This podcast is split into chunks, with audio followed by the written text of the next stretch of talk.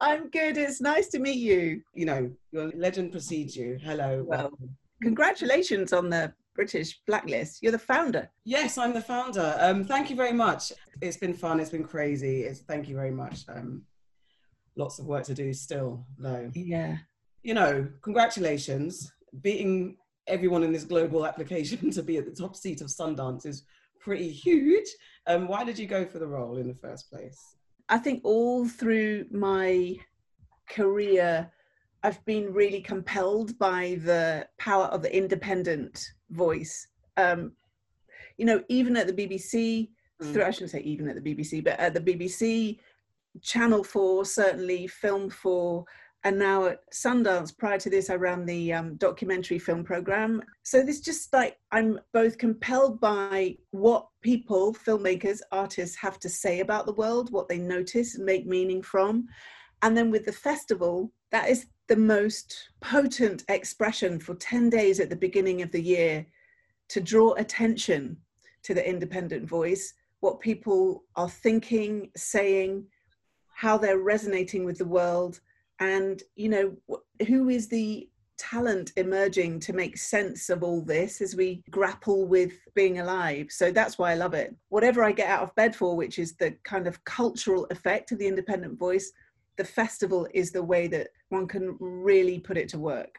People, when I speak to them, it's like Sundance, Sundance, Sundance. What is it that's so special about Sundance and its legacy and what it what it means to independent filmmakers? You know, it's nearly 40 years old now. Robert Redford founded the Institute in 1981. And it was about providing an alternative. It was, then it was about providing an alternative to the studio system. So it was about freedom of creative expression. People who had something to say wanted to get their work made, but the structures were not allowing that. And then through that, the voices that were able to, to be supported and amplified, and then a few years later, exhibited through the festival added something to the culture. The independent film movement kind of brought voices that had been placed in the margins more towards the center, and that was an enrichment. So I just think there's a community that has been built around independent film and the independent voice, which is vibrant now. It's this thing between being commercially successful and going the studio route, as you mentioned, and then independent being cool, risque, niche, and things like that. But by default, I think black, especially from the British black perspective, black filmmakers automatically fall into the category of indie, niche, risky. And I wonder how do people who are kind of stuck in that space of being independent look towards the commercial and how did how did, where is the sweet spot in the middle because I, I, I feel like there's a bit of a snobbery as well but also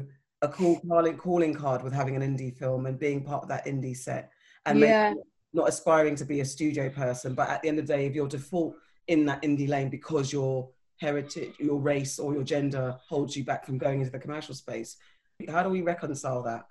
I think it's a great question. I think anything that is a form of constraint because of one's race, gender, whatever it might be, religion, that is a bad thing.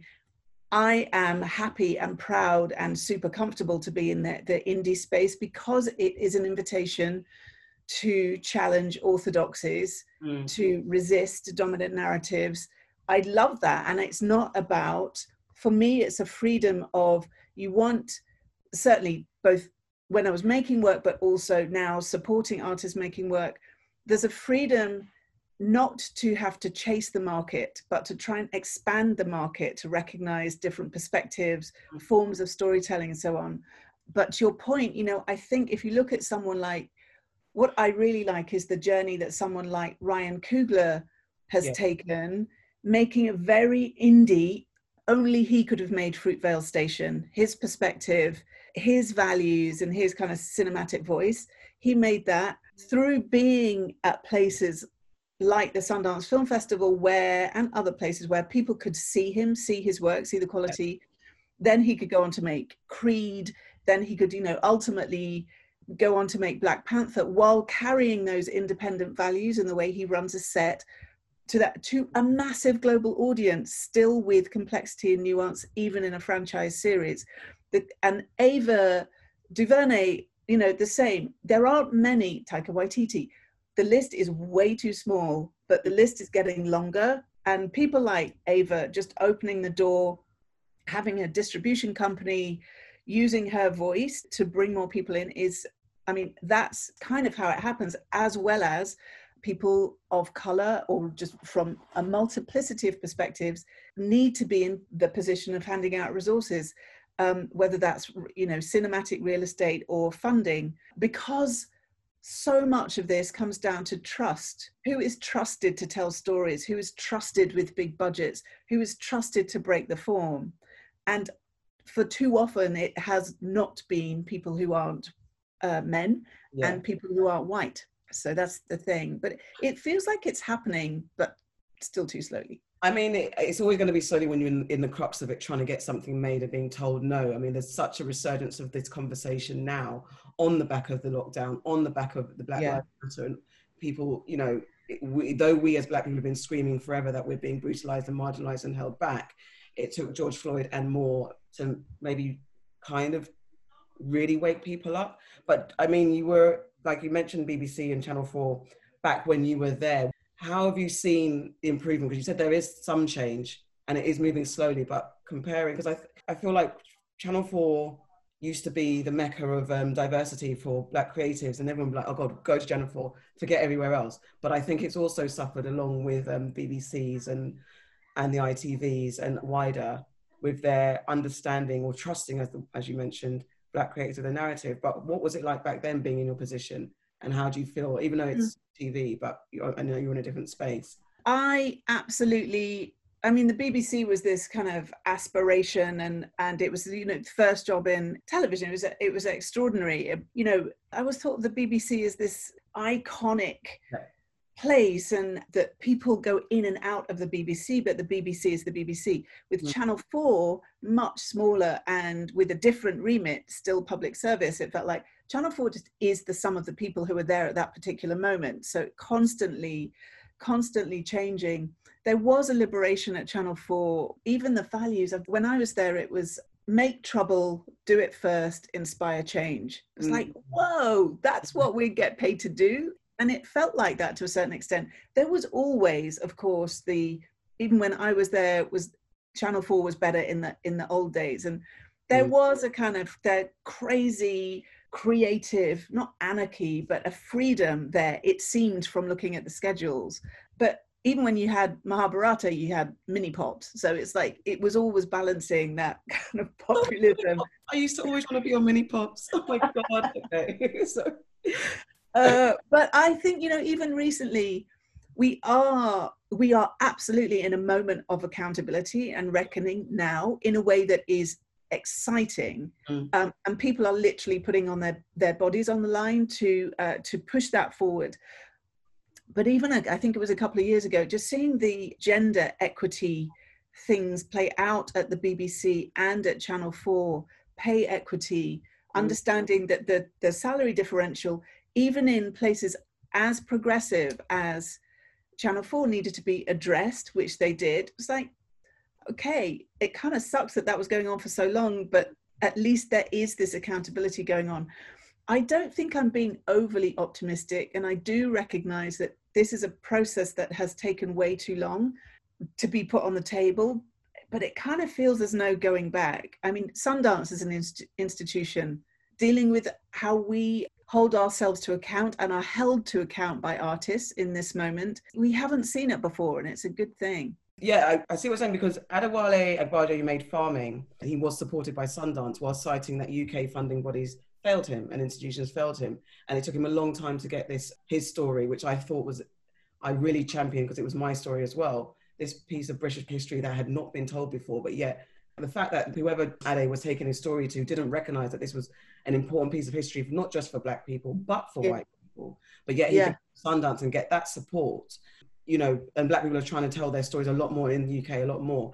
How are you being a Brit, especially being in this position, um, support British black indie filmmakers via Sundance and Sundance London? Is there any, I mean, I guess you can't just focus on the British black people solely, but is there any kind of space within Sundance London?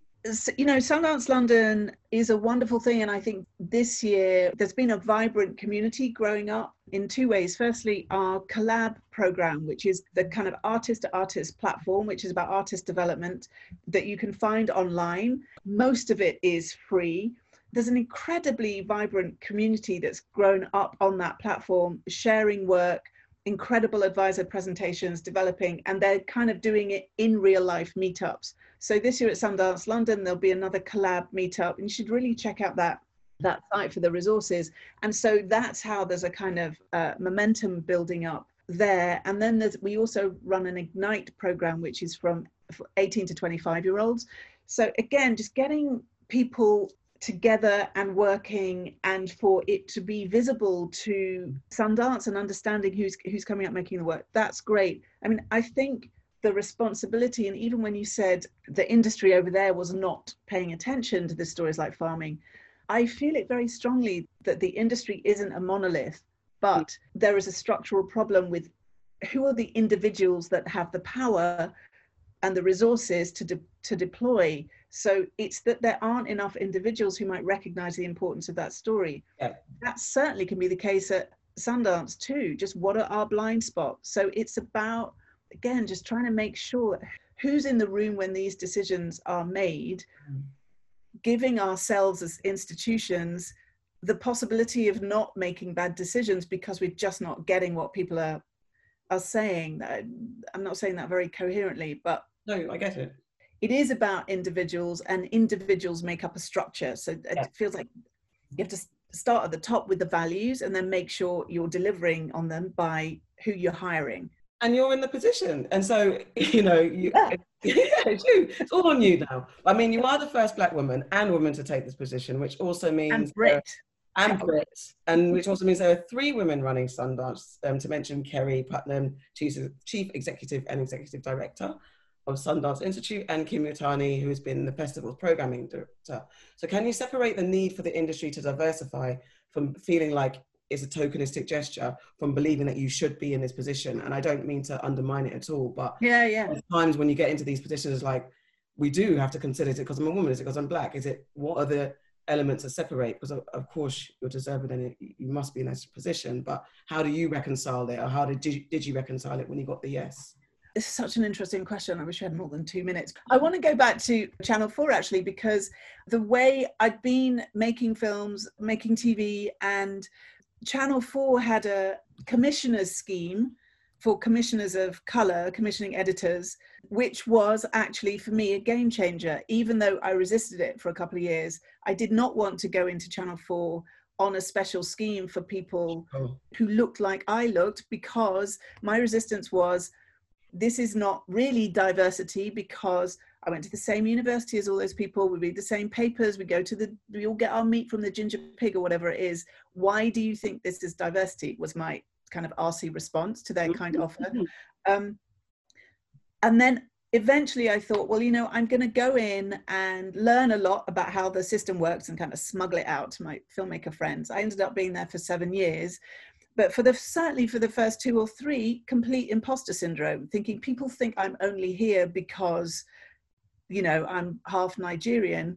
And maybe even i think i'm only here because i'm half nigerian. So it takes a long time to get over that. And then you realize through talking to people it matters. However you feel about not being essentialized it matters symbolically about you being in the room and being in a position where you can hold the door open and you can empower people to think oh maybe i can maybe i can be a person who is given resources to deploy in that way. So that was really important and i'm not going through the same thing at sundance because it wasn't a, a specific scheme. And just the channel 4 experience was amazing and um, I now totally see why that works. And one of the reasons it was amazing is because it wasn't a go on a diversity scheme to be trained to be a commissioning editor, like the lack was with me. It was here's a job. The lack is with us at Channel 4. Here's a job. So um, I think that's a very key thing in the approach. At Sundance, no matter how I wrestle with my identities and the labels that are put on me, woman of color, queer, Brit, none of that defines me for me, but all of those things represent things to other people yeah. for whom it is empowering. And there really is, you know, the US has a different racialized history mm. to the UK. And so it is meaningful to some that when they look at me on a stage that that's what they see. So identity is complicated. Mm-hmm. Representation and equity is not complicated. So i just got to get over myself and like there's a job to be done here and there's a responsibility. So have your little identity crisis off stage. So thank you very much. And you are inspiring so thank you very much. Oh you're so kind. You are too. It's really lovely to talk to you